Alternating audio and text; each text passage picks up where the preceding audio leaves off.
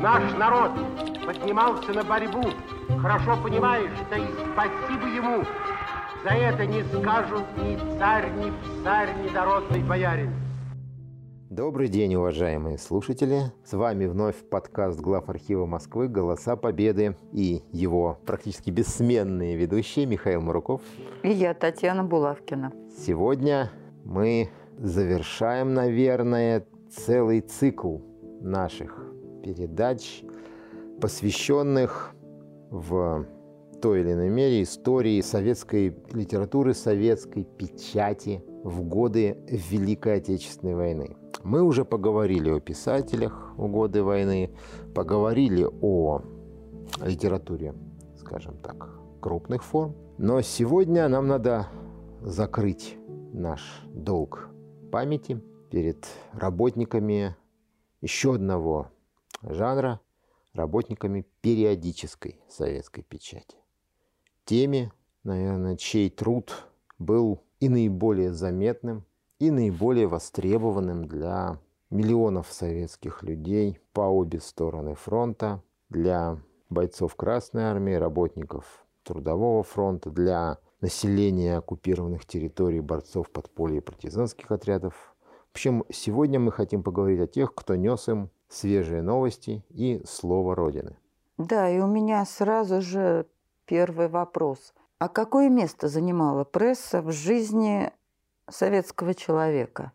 Пресса перед войной – это, наверное, один из основных человекообразующих факторов вообще во, в Советском Союзе. Потому что в условиях отсутствия, как вы сами понимаете, электронных средств массовой информации и как, такого, как там, телевидение, например, и недостаточной радиофикации целого ряда районов страны. Ну уж, давайте честно скажем, была более-менее, более или менее радиофикация касалась только городских поселений.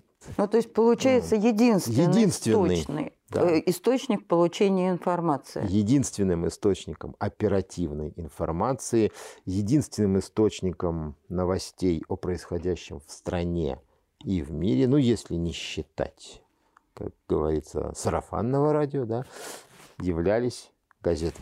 Газетная строка. А тогда следующий вопрос. А возможность получить э, номер газеты имел каждый человек в нашей стране? Приобрести газету имел, имел возможность каждый, потому что газет, Тираж газет, позволял? Э, газет в СССР было все-таки достаточно много. Ну, давайте э, традиционно перейдем к нашему да, уголку цифр. В СССР в тысяча девятьсот сороковом году выходило более восемь тысяч наименований газет. восемь тысяч наименований. А тираж этих газет? Почти на всех языках Советского Союза. Притом совокупный тираж газет на сороковой год составлял почти тридцать девять миллионов экземпляров. Но это было достаточно для нашей страны? Ну, давайте посчитаем население страны менее двухсот миллионов человек. Убираем детей в возрасте до семи лет, которые не умеют читать. Или там примерно три, убираем из этих двухсот миллионов три процента неграмотных, которые у нас оставались. Ну, в общем и целом, не более чем один номер газеты на, один, на пять человек населения. Этого более чем достаточно. Кстати, э, и добавить, давайте к более чем восьми тысячам, на самом-то деле восемь тысяч восемьсот шесть наименований газет. Притом э, от центральных газет до районных газет. В принципе, э, система периодической печати в СССР была очень развита. Выходили общесоюзные газеты, притом, естественно, это были общегосударственные, такие как «Правда» и «Известия». Да? Которые печатались в некоторых случаях, которые печатались, конечно, не в одном месте, а фактически во всех крупных административных центрах, куда матрицы высылались самолетами. А «Комсомольская правда», «Красная звезда». «Комсомольская правда», но мы сейчас говорим об общегосударственных газетах. Далее шли, извините, далее шла республиканская партийно-советская печать, краевая, областная, городская, районная. Вот минимум пять-шесть уровней периодических изданий. Добавляем к этому отраслевую печать. Как вы правильно заметили, там «Красная звезда», «Совхозная газета», это там советский металлург, водный транспорт какой-нибудь, там еще а, газеты общественных организаций «Труд», газеты профсоюзов. То есть практически уж какую-нибудь газету читал любой гражданин Советского Союза. А газета на национальных языках? Более ста пятидесяти. На всех языках? Практически на всех языках. Если, если в административно-территориальной единице Советского Союза существовало какое-то крупное национальное там, объединение, в обязательном порядке выходила газета на языках этого населения. В обязательном практически порядке. Ну, естественно, что может быть в Дагестане, например, в котором, извините, более ста только относительно значимых этнических групп. И не было возможности выпускать в каждом ауле свою газету на своем диалекте. Да. Но, тем не менее, на минимум на четырех-пяти языках основных этнических групп газеты выходили. Да, и добавим к этому еще и такое средство. Да, кстати, газеты, большинство газет, большинство газет было как минимум еженедельными. Самых-самых-самых нераспространенных из них. Абсолютное большинство до войны было ежедневным. Почти все, все, все центральные газеты выходили практически ежедневно. Газеты более низкого уровня выходили в среднем двадцать шесть дней в месяц. И самыми-самыми такими редкими были районные газеты, которые выходили обычно два раза в неделю. Раз в три дня. Будем ну, считать. То есть каждый житель нашей страны имел возможность приобрести газету и быть в курсе всех событий, которые происходили и в стране, и за рубежом. Он имел возможность приобрести газету. Если это был относительно крупный населенный пункт, начиная от райцентра, он имел возможность в течение каждого буквально рабочего дня познакомиться со свежим выпуском газеты на, на информационном стенде.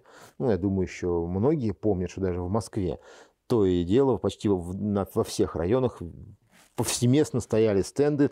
Сейчас на них, конечно, в основном находятся рекламные щиты, да, и, и разного рода объявления. А раньше ведь на них находились свежие номера газет. И каждый, каждый практически желающий гражданин мог совершенно спокойно, бесплатно, даже не желая тратить несколько копеек на приобретение свежего номера, с ним и знакомиться.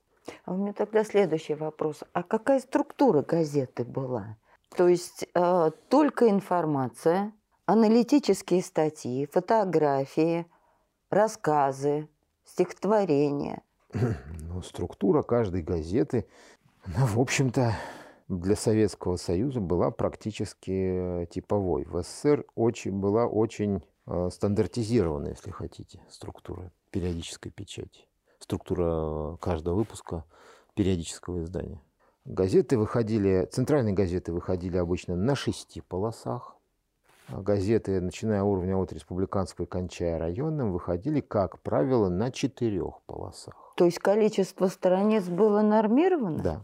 Ну, это, во-первых, это э, требование, означ... требование было из-за лимита газетной бумаги. Все-таки в СССР целлюлозно-бумажная промышленность была, конечно, достаточно развитой, но все-таки количество бумаги, которое можно было выделять на издание разного рода, было лимитировано, к тому же для газеты нужна, своего, нужна ведь специальная бумага. А Она бумагу производ... это мы делали сами или покупали? И, и сами, и покупали. Но для газет, как вы знаете, нужны же свои, нужен, нужен же специальный формат бумаги. Газетный фор... Формат газетного листа – это, извините, восемьдесят четыре на шестьдесят сантиметров. Стандартная газетная полоса советской газеты перед войной.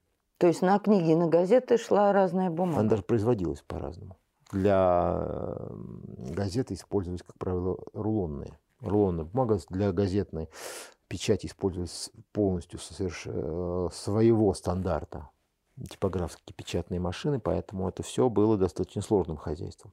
Ограниченность формата, она предопределяла и четкую структурированность содержания. Первая полоса любой газеты, передовая полоса, отводилась наиболее политически важным материалом для советской прессы. Там помещалась, как правило, редакционная статья, при этом традиционно партийная печать перепечатывала зачастую передовую статью газеты «Правда», советская печать э, перепечатывала передовую статью обычной газеты «Известия». Там же помещалась официальная информация, то есть, соответственно, указы Президиума Верховного Совета, постановления Совета народных комиссаров, то есть там, где, там, где необходимо было довести до сведения населения содержание какого-то законодательного нормативного акта, как правило, его текст или информация о его выходе печаталась на первой полосе газеты. Там же, там первая же... страница официальная информация. Первая, да, это официальная информация, официальная хроника, скажем так.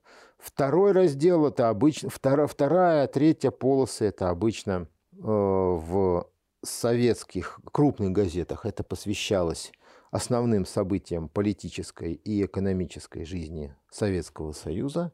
В газетах, э, где, скажем так, ранг пониже, дым пожиже, это, как правило, уже уровень советских и местных новостей.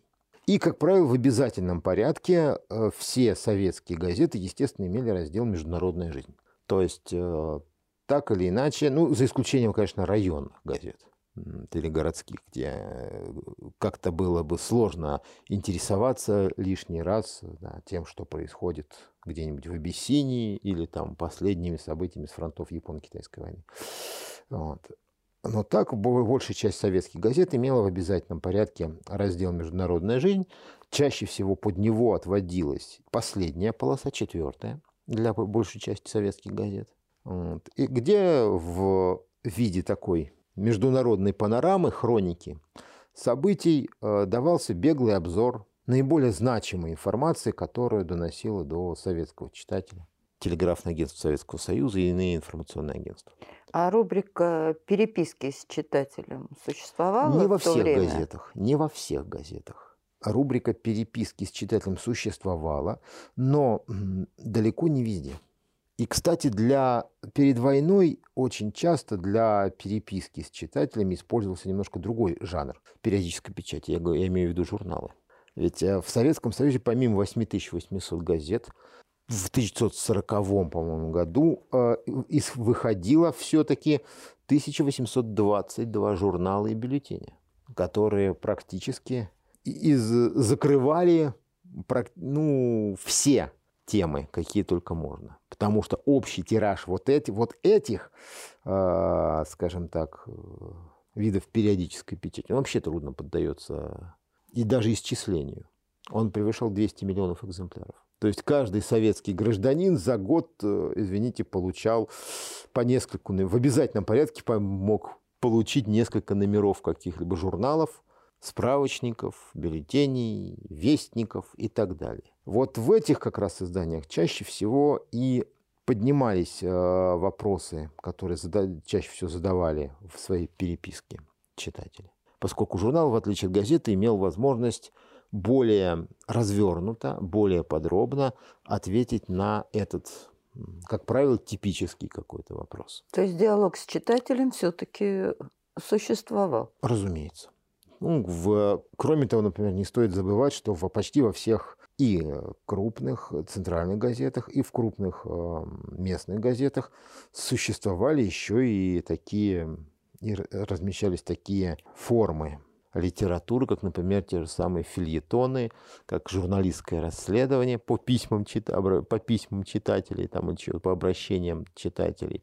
То есть форма обратной связи была непременным, конечно же, атрибутом советской периодической печати, но он только проявлялся по-разному, только выражалась эта обратная связь по-разному, в разных формах. Михаил, а какой штат, скажем, в центральной газете, а сколько человек работало на выпуск газеты? Редактор, зам главного редактора, сколько журналистов, фотографов? Ну, коллективы центральной газеты – это в буквальном смысле слова тысячи людей. Притом не стоит забывать, что ведь они имели собственные... В основном-то в основном потому, что они имели собственные еще и полиграфические мощности. Та же самая «Правда» имела не просто редакцию, а еще и расположенный, ту, расположенный тут же полиграфический комбинат, который обеспечивал ее выпуск. Можно сказать, редакция была соединена. Но тысячи вы имеете в виду и технический персонал, и технический то есть персонал, и шоферы, но, но, и но газета, но газета ведь э, это полноценное предприятие. Редакция крупной центральной газеты – это полноценное промышленное, если хотите так, предприятие. Да, но я имела в виду конкретно количество людей, которые делали газету, которые писали, которые фотографировали, то есть содержание газеты. Это, здесь речь идет уже, здесь мы говорим о десятках людей в каждой газете. Если мы переходим к техническим работникам редакции, редакторы, корректоры, там, верстальщики – это уже сотни. Но если добавляем еще вспомогательных рабочих, это уже тысячи. То есть каждая газета – это весьма важное предприятие. Даже в районных газетах, даже районные газеты – это обычно несколько десятков человек занят на выпуск. Мы убедились, что газета имела важное значение в жизни советского человека, а с началом Великой Отечественной войны произошли серьезные изменения в структуре организации прессы. Конечно. Война есть война, и советская периодическая печать откликнулась на эту войну очень быстро. Но не стоит забывать, что вопросы после начала войны... То есть газет стало больше или меньше? Меньше, конечно, количество меньше. Людей, занимающихся газетой, стало больше? Газет стало меньше. Но все ведь развивается поступательно, постепенно. Во-первых, в связи с началом военных действий появилась еще одна очень важная инстанция, которая, скажем так, руководила газетным делом.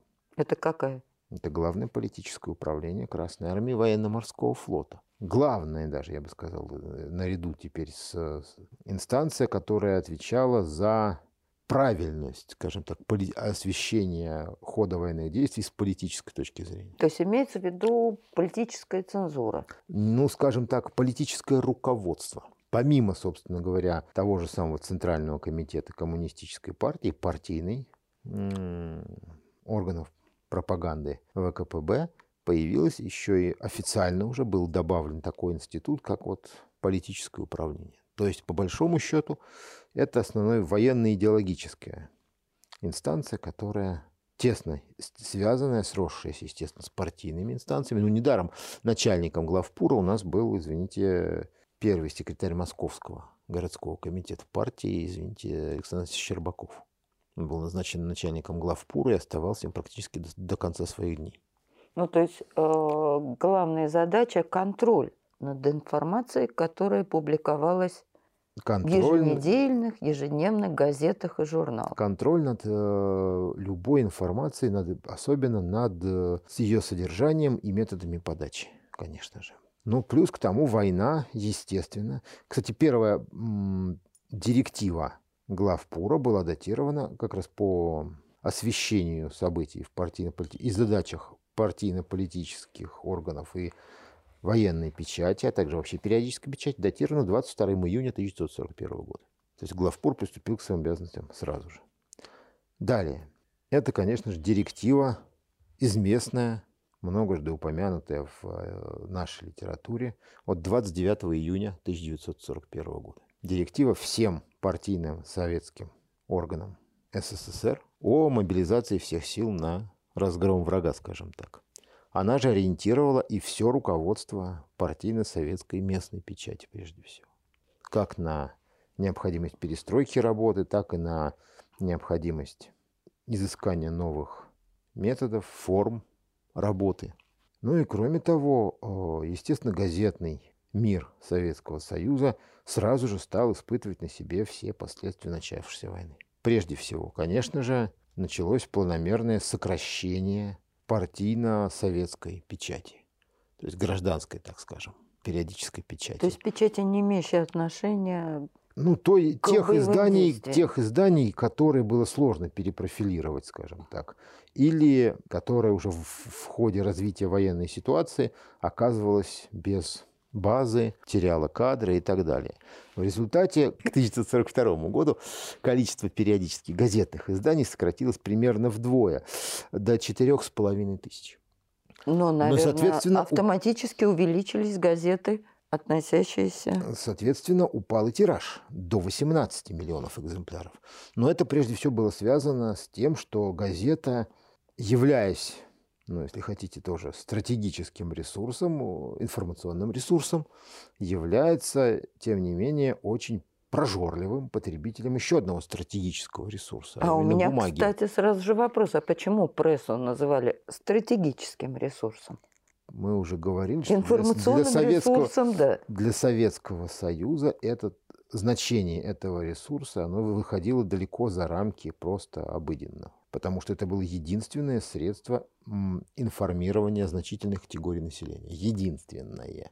В условиях перестройки экономики, нехватки технических средств информирования, скажем так, газета как привычный, надежный формат СМИ была, по большому счету, единственным подходящим способом для сообщения населению об обстановке на фронтах, о политике государства и так далее. Поскольку этот ресурс единственный, он априори автоматически стратегический. Кроме того, это еще и очень мощное пропагандистское средство, поскольку газета – это наиболее надежный, если хотите, источник и информации, и информационно-пропагандистских материалов. Из газеты можно вырезать нужную статью и носить ее с собой, постоянно ее, с нею сверяясь. Радиопередачу вот так, ну, можно, конечно, записать, но это будет уже нечто другое. Поэтому газета по, по длительности, массовости воздействия была, конечно же, информационным ресурсом стратегического уровня. Другое дело, что, как я уже упоминал, беда была в том, что лимитировался этот ресурс выпуском бумаги.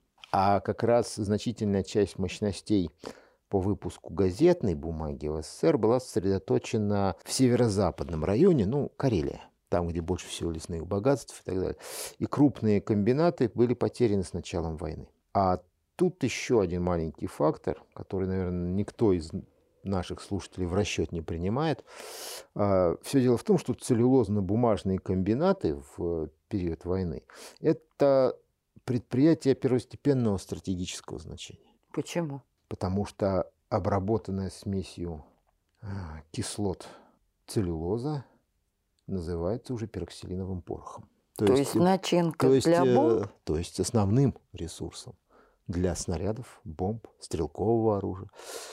А, еще, а так называемая нитроцеллюлоза нам может стать основой для создания еще нескольких видов взрывчатых веществ. То есть в основном целлюлоза, деревянная целлюлоза, обработанная смесь определенно, в определенном тоже порядке с, при помощи азотной кислоты. Ну, то вот. есть... Фактически поэтому производство бумаги, увеличивая производство бумаги, мы уменьшаем производство пороха. А то есть у государства пороха... как это, был выбор? Чего больше выпускать, бумаги или снарядов? Перед государством стоял выбор, чего больше, бумага или порох. И естественно, что любое воюющее государство всегда сделает выбор, выбор в сторону пороха. А как же мы тогда обеспечивали нужное количество бумаги? Ну, прежде всего, это связано с тем, что в связи с началом Великой Отечественной войны все советские газеты перешли и на военный стандарт печати. Это означает, прежде всего, уменьшение объема. Если центральная пресса была до этого шестиполосной, то с, момент, то с началом войны все советские газеты, большинство, стали четырехполосными. Более того, районные газеты, городские газеты, особенно в, в некрупных населенных пунктах, газеты, на которые, выпуск которых начался в вооруженных силах, в значительной степени были двухполосными. То есть уходили на двух полосах. Но ведь появилось огромное количество армейских газет, которых и, до этого не было. И второе, это переход всей прессы практически, кроме центральной, на формат одна вторая. А что это означает? Листа. Мы говорили, стандартный размер газетной полосы в СССР до войны восемьдесят четыре на шестьдесят сантиметров. Формат одна вторая это сорок два на тридцать. Ну, то есть полгазеты. То есть полгазеты, да. Фактически резали пополам и получалось. При том же количестве бумаги, которая шел раньше на один номер, можно было выпустить два. Ну, то есть можно, наверное, сказать, что это стали информационные листки, а не газеты. Ну, тем не менее, это были именно газеты. Информационный листок – это, как правило, узкая, узкотематическая публикация. На какую-то одну тему, какая-то одна информация. Листовка, по большому счету. Газета сохраняла свою структуру и различные структурные части, скажем так. Ну, то есть на темы. Двух страничках умещались и статьи, и информация, и фотографии, и переписка. Ну, все, что, все, что можно было в этот формат вставить, туда вставлялось. Другое дело, что, конечно же, в зависимости и от статуса газеты, и от ее задач, и их структура была различной. Но вот мы сейчас э, вкратце сказали, как, менялся, как менялись условия для работы советских газет, как они вынуждены были приспосабливаться к, воен... к требованиям военного времени. Естественно, что это влияло не только на газеты, кстати, на журнал тоже. Их из, из, тысяч, из полутора тысяч осталось всего триста двадцать семь в сорок втором году. Это, кстати, сорок второй год э, по, э, приводится так часто, потому что, наверное, это год наибольшего снижения всех показателей и экономической, и культурной, и социальной жизни в Советском Союзе. И это как бы такой точка экстремума, если хотите, от которой потом пошел новый подъем. При этом менялось и вообще методы работы. Не только внешние условия, но и методы работы средств массовой информации. Связано это было прежде всего с тем, что значительная часть, во-первых, значительная часть коллективов теряла людей в связи с призывом в армию. Но уже в, в июне сорок первого года э, были призваны в армию, в том числе на формирование военной печати, более тридцати членов, например, того же Союза писателей, которые должны были стать организаторами соответствующих средств массовой информации там, куда их направят Родина и партия. Еще одним фактором стало формирование такого феномена, такого явления, как военная, советская военная печать. До войны, как известно, в Красной Армии тоже существовали свои периодические издания. Наркомат обороны выпускал свое центральное издание, это центра, имел свой центральный орган, газета «Красная звезда». Плюс соответствующие органы имели Народный комиссариат военно-морского флота, свежесозданный, это газета «Красный флот». Своя газета имелась у советских летчиков. Кроме того, естественно, печать, э, свои газеты выходили в военных кругах. Окружная газета тоже имелась. Вот. Ну, но с началом Великой Отечественной войны объем и количество военной прессы тоже резко возросли. Давайте так просто предложим нашим слушателям представить, что во время войны в обязательном порядке свои газеты издавались на каждом фронте, в каждой армии, на каждом флоте, на каждой флотилии, в каждом э, корпусе. Притом корпуса тоже уже были разные. Кстати, да, и армии тоже были разные. Армия могла быть воздушная, могла быть танковая, могла быть инженерная, могла быть армия ПВО. И, естественно, каждая армия имела свою газету. Ну, то есть резкое увеличение военных вот. газет. Не просто резкое, а, я бы сказал, взрывное и на порядке. Значит, каждый корпус, более того, каждая дивизия, а в некоторых случаях даже бригада, имели собственную газету. В общем и целом, за период Великой Отечественной войны советская военная печать, ну, во-первых, она просто затмила, можно сказать, собой даже почти значительную часть гражданской печати, потому что в годы войны, в годы войны издавалось девятнадцать фронтовых газет. То есть девятнадцать фронтов у нас было максимальное количество, каждый фронт имел свою газету. восемь флотских флотов. Восемь, каждый, свой, каждый у своих.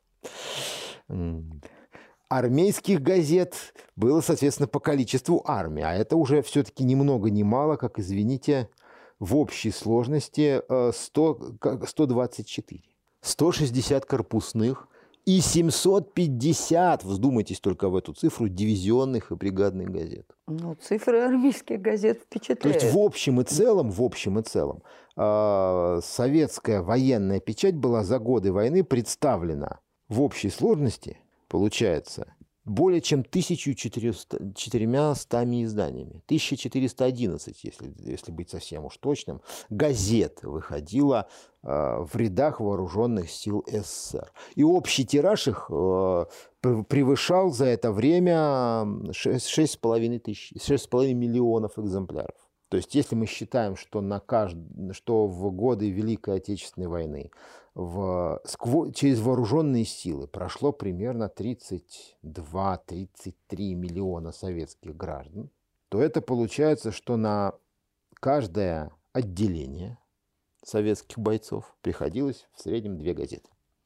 Ну, то есть, получается, что проблема, то есть, чего с... больше, снарядов или бумаги, все-таки была решена. То есть, реально, реально сохранялось то примерно то же самое соотношение применительно к солдатам и офицерам, что и к гражданскому населению. То есть, одна, один экземпляр газеты в среднем на четырех, на четыре-пять человек. Михаил, а я с удивлением узнала, что в штатных расписаниях всех газет имелась должность писателя. А с началом боевых действий большое количество писателей переходили на, получали, переходили на должность военных корреспондентов. А что это означает? Что такое военный корреспондент и чем он отличается от писателя? Должность писателя была введена в качестве штатной единицы в редакции отнюдь, кстати, не только военных газет, но и гражданских уже тридцатого июня тысяча девятьсот сорок первого года. Связано это было прежде всего с тем, что для решения задач, ставившихся перед газетой как средство массовой информации, нужно было обеспечить постоянное ее наполнение целым рядом специ... специальных материалов. Да, писатели Притом, писали писатель статьи, тот... заметки. А зачем им нужен был статус военного корреспондента? А вот военный корреспондент – это совершенно другая история. Кстати, мы почему-то привыкли называть всех работников военной прессы военными корреспондентами. Это неправильно. Большинство даже корреспондентов фронтовых, армейских, корпусных, дивизионных газет военными корреспондентами не являлись. А кто такие военные корреспонденты? А это, своего, это отдельный отряд работников средств массовой информации, работников периодической печати и электронных СМИ, как бы мы сейчас сказали, которые имели особый статус. Прежде всего, во, во, в СССР, в годы Великой Отечественной войны, им статус военного корреспондента имели только корреспонденты, прежде всего, собственного корреспондента, имели корреспонденты только центральных средств массовой информации. И они являлись, как бы, если хотите, гвардией. То есть это самый высокий это статус? Как, это, как правило, да, самый высокий статус среди всех работников прессы. Это а... люди, которые имели право, и, и это отражалось в определенном их статусе, они имели право перемещения свобод, относительно свободного, ну, в рамках, естественно, командировок, да, перемещения по различным точкам. Обычный корреспондент э, военной газеты – это военнослужащий, который привязан к своей воинской части, связан присягой, и св- его работа заключается в освещении жизни и боевых дел его воинской части. Писатель газеты – это работник редакции, который находится непосредственно в редакции и на основе поступившей ему информации готовит тексты для размещения в своей газете. И не выезжает на боевые действия. И, как правило, писатель не выезжает на, бо... на... на сбор этой информации. А вот корресп... военный корреспондент – это как раз, если хотите, такой странствующий рыцарь печати. Он, получая командировочные задания по освещению того или иного события, может выезжать за пределы расположения своей редакции, за пределы расположения своего средства массовой информации, в другой регион, в другую страну, куда угодно. Ну, естественно, что это э, прежде всего под силу только крупным центральным средствам массовой информации, которые тесно инкорпорированы в общую систему политических, э, идеологических органов страны. Ну, например, в газете «Правда» вообще создавались выездные редакции. За период войны э, газета «Правда» создала двадцать четыре выездных редакции, то есть, грубо говоря, своих филиала, которые постоянно базировались в некоторых в районах, в различных районах СССР. Ну, прежде всего, конечно, это для освещения событий в тылу, в основных экономических районах СССР, и поставляли информацию для газеты. А почему двадцать четыре выездных редакции? Они ну, так, что, так, по отраслям делились, по районам? Получилось, так получилось, по различным районам. Так получилось, что их, их было создано именно двадцать четыре. Кроме того, появлялись новые отделы там. Но если необходимость возникала в посыл, в э, получении информации с театра военных действий, это, конечно же, прежде всего занимались этим военные корреспонденты. А вот всего этих военных корреспондентов, ведь да, да вдумайтесь, их было всего около девять тысяч человек на всю страну. Притом это были и корреспонденты, и фотокорреспонденты, и радиокорреспонденты. То есть это вот всех военных корреспондентов всех средств массовой информации было около девять тысяч человек. И почти все они имели в кармане удостоверение от одного из, ой, если мне не изменяет память, кажется, семи или восьми средств массовой информации Советского Союза. Тех, кто реально имел право содержать и посылать своих собственных корреспондентов на фронты в действующую армию. А, собственно, это специальные корреспонденты? Это не такие, как военные корреспонденты? У них больше было возможностей? Это просто... Э, Или... Военный корреспондент и специальный корреспондент – это не, это не противостоящие друг другу категории. Все они были военными корреспондентами. Но специальный корреспондент, наверное, был... Но специальный корреспондент – это корреспондент, который аккредитован при своем э, средстве массовой информации. И от его имени может работать, э, сразу, скажем так, выполнять различные его поручения, задания, выпол... работать в, несколько, в различных местах. Он официальный представитель этого. Военный корреспондент может находиться постоянно в одной точке и извещать свое средство массовой информации о событиях на, на этом участке. Военный корреспондент – это может быть и, извините, военнослужащий обычный, который, ну, политработник, например, который пишет по старой памяти или там по долгу службы, ну, например, в газету «Красная звезда». Наш военный корреспондент с Южного фронта там сообщает, и стоит там политрук Михайлов. Да? То есть передает информацию с конкретного места боевых действий. Да. А вот специальный корреспондент – это такой вот агент. То есть уже возможно... Это, это разъездной агент, который сегодня будет освещать контрнаступление под Ростовом.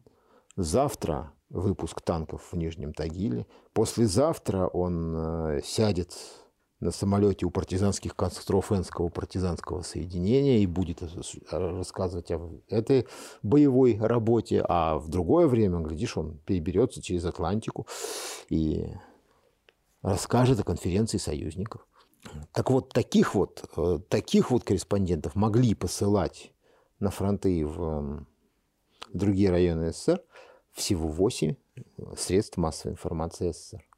Это Совинформбюро, ТАСС, Всесоюзный радиокомитет, газеты «Правда», «Известия», «Комсомольская правда», «Красная звезда» и «Красный флот». Все. И много таких специальных корреспондентов было в нашей стране. Ну, достаточно.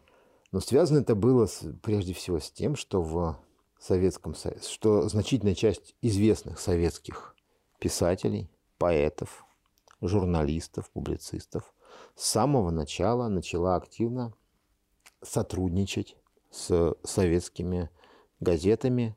Они, их сотрудничество продолжало было и раньше, да, но на этот раз они поставили весь свой талант, скажем так, на службу Родине, вот как корреспондентов или как писателей в газетах. Некоторые, разумеется, самые крупные фигуры были на расхват и работали в самых разных. Ну да, мы знаем, да, что в первые же дни начала Великой Отечественной войны на фронт отправились добровольцами писатели. Александр Твардовский на Юго-Западный фронт, Евгений Долматовский в газету шестой армии «Звезда Советов», Константин Симонов в газету третьей армии «Боевое действие», Борис Горбатов на Южный фронт. Причем поехали добровольцами. Вот как, вот как раз они... Те, кого вы перечислили, за редким исключением, имели статус специальных, специальных, корреспондентов. специальных корреспондентов. Да. Вот. Можем добавить к ним еще, например, Бориса Полевого, Сергея Борзенко, некоторых других э, работников печати. А Михаил Шолохов? Михаила Шолохова. Выполнял некоторые задания Александр Фадеев. Так что можно сказать, что весь цвет советской литературы сотрудничал с советскими газетами, с центральной, прежде всего, прессой, очень плотно и активно. Ну, разумеется, по самому формату сегодняшней нашей беседы очень сложно э, предложить нашим слушателям, э, скажем так, аудиоматериал, который бы адекватно отражал э, содержание нашей сегодняшней беседы, да? Но, в принципе, в распоряжении глав архива есть несколько аудиозаписей, которые очень хорошо э, показывают, если хотите, примерно тематически, как сотрудничали советские литераторы с советскими средствами массовой информации, какого рода материалы помещались ими в, на, на газетных полосах, публиковались в газетах. У нас в распоряжении глав архива Москвы есть несколько материалов, которые, если хотите, показывают тематику тех выступлений, которые классики, крупные деятели советской литературы делали для периодической печати и для радиоэфира прежде всего. Ну и сейчас хотелось бы предложить послушать одно из таких э, выступлений. Это выступление классика советской литературы, маэтро советской литературы Алексея Николаевича Толстого. Оно было сделано в радио, это радиозапись, запись выступления в радиоэфире. Но этот же материал был опубликован и на страницах центральной печати. Ну, давайте послушаем его.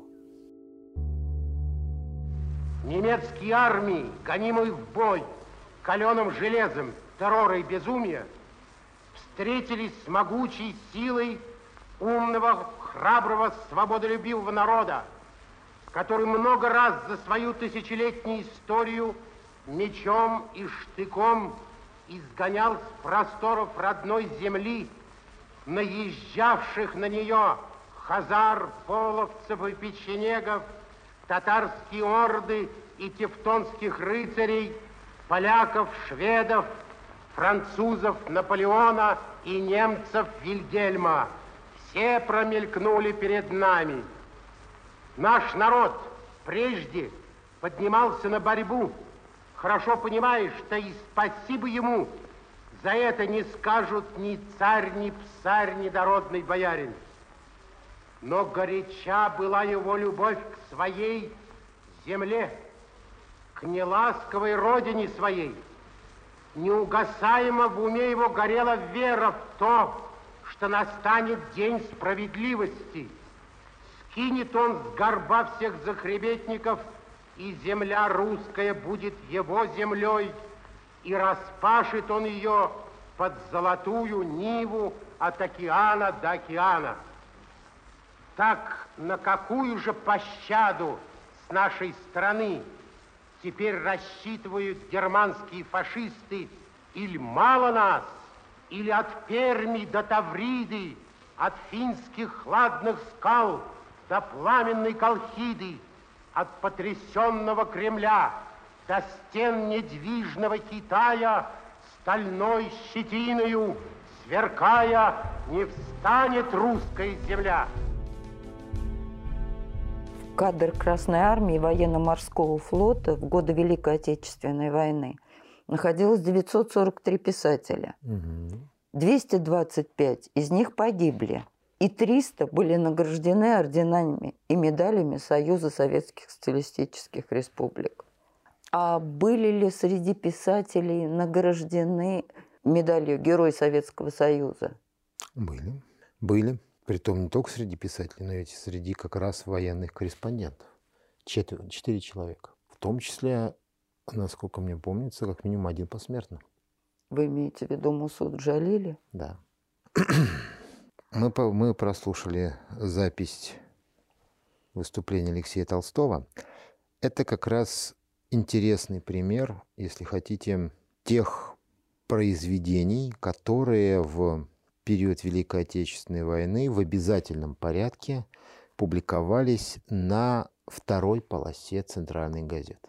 С, э, все дело в том, что помимо военного формата книгоиздания и издания средств массовой информации, то есть газетного издания, э, структура периодических изданий тоже претерпела определенного рода изменения.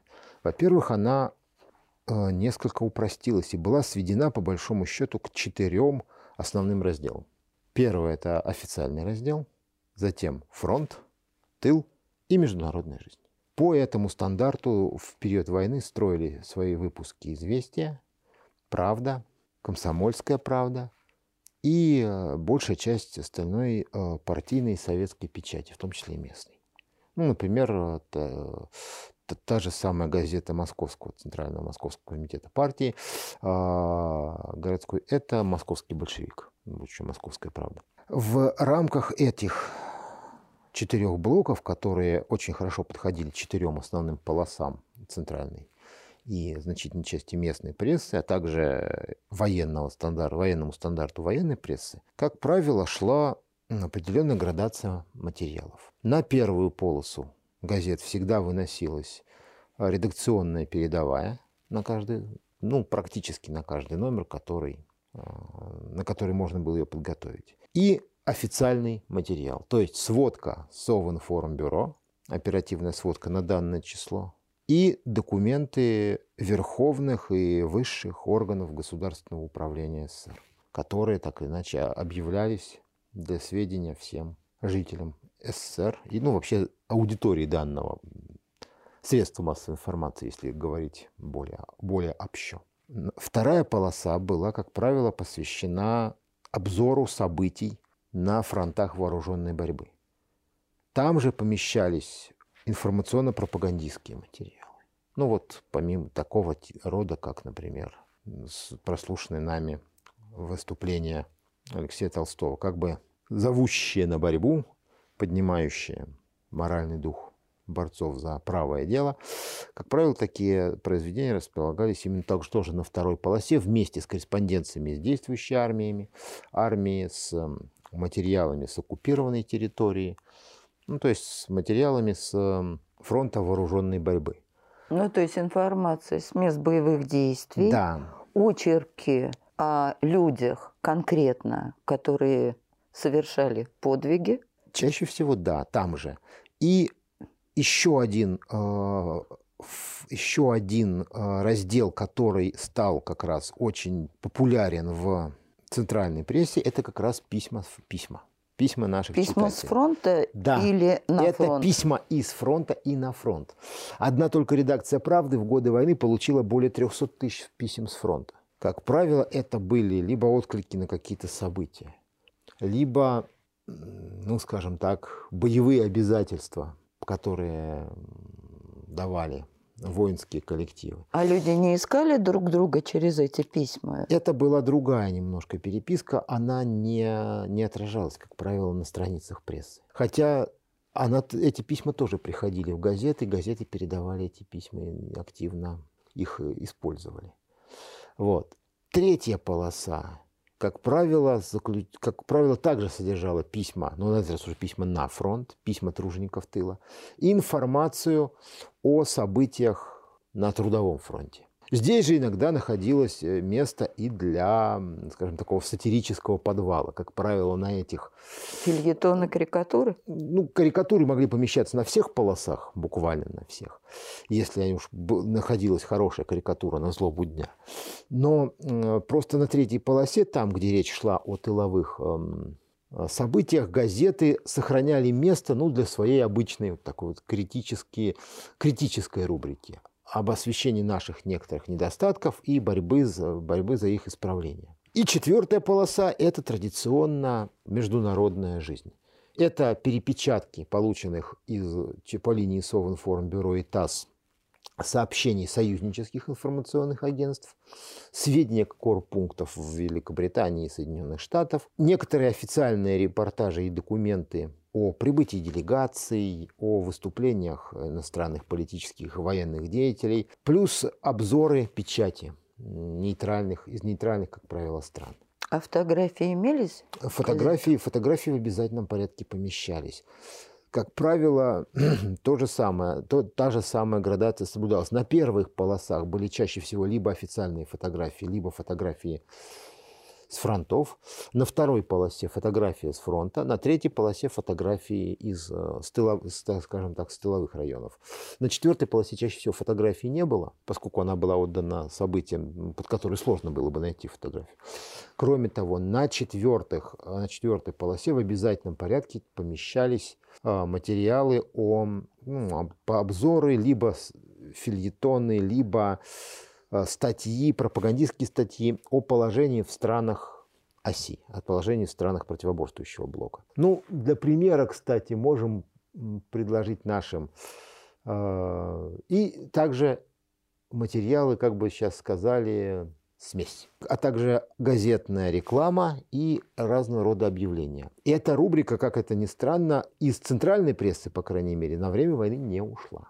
То есть своеобразная мозаика. Да, своеобразная газетная мозаика. Ну, например, вот, м- мне досталось совершенно случайно досталось посмотреть, как же отметили обычный день войны двадцать девятого декабря тысяча девятьсот сорок третьего года, какими материалами отметили м- «Правда», «Известия» и «Московский большевик».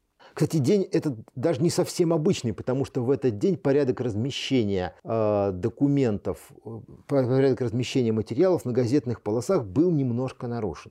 То есть накануне Нового года какие-то особые правила? Нет, просто в этот день, скажем так, он прошел, этот день прошел под знаком Дня металлурга. В этот день произошло сразу несколько знаменательных событий. Была введена в строй шестая доменная печь Магнитогорского металлургического комбината. И одновременно было получено обращение к верховному главнокомандующему коллектива Енакиевского металлургического завода, свеже, свежевосстановленного, освобожденный, свежевосстановленного. В результате самое интересное, что все три газеты, ну, поскольку две из них представляли партийную печать, и одна центральную советскую, первую полосу газеты напечатали, посвятили как раз этому знаменательному событию. Было опубликовано обращение верховного главнокомандующего коллективу и поздравление коллективу Магнитогорского завода. Было опубликовано на первой полосе обращение к верховному главнокомандующему с, от работников э, Енакиевского завода и такое же обращение от трудящихся города Гомеля, тоже свежеосвобожденного уже Красной Армии, возрождающего свою мирную жизнь. Вот. В результате произошла такая, интерес... произошла такая интересная подвижка материала. Материал вообще в советских газетах военного времени сдвигался и помещался колонками, как вы знаете. Обычно в несколько колонок таких. В итоге на газетной полосе военного времени можно найти примерно три зоны размещения материала. Две колонки и обычно подвал на полосе, где размещалось какое-то произведение специального жанра. Так вот, в результате из-за того, что пришлось разместить этот материал, большая часть э, указов и приказов э, Верховного главнокомандующего, указов Президиума Верховного Совета о награждениях, чаще всего этот материал всегда помещался на первой полосе. И имел обычно продолжение на второй, ну, чем дальше становились победы, чем больше становилось побед Красной Армии, тем дольше было материалов о награждениях. Вот. Поэтому он обычно не помещался на одной полосе, на двух. Но в этот раз пришлось его сдвинуть на вторую полосу и даже частично на третью.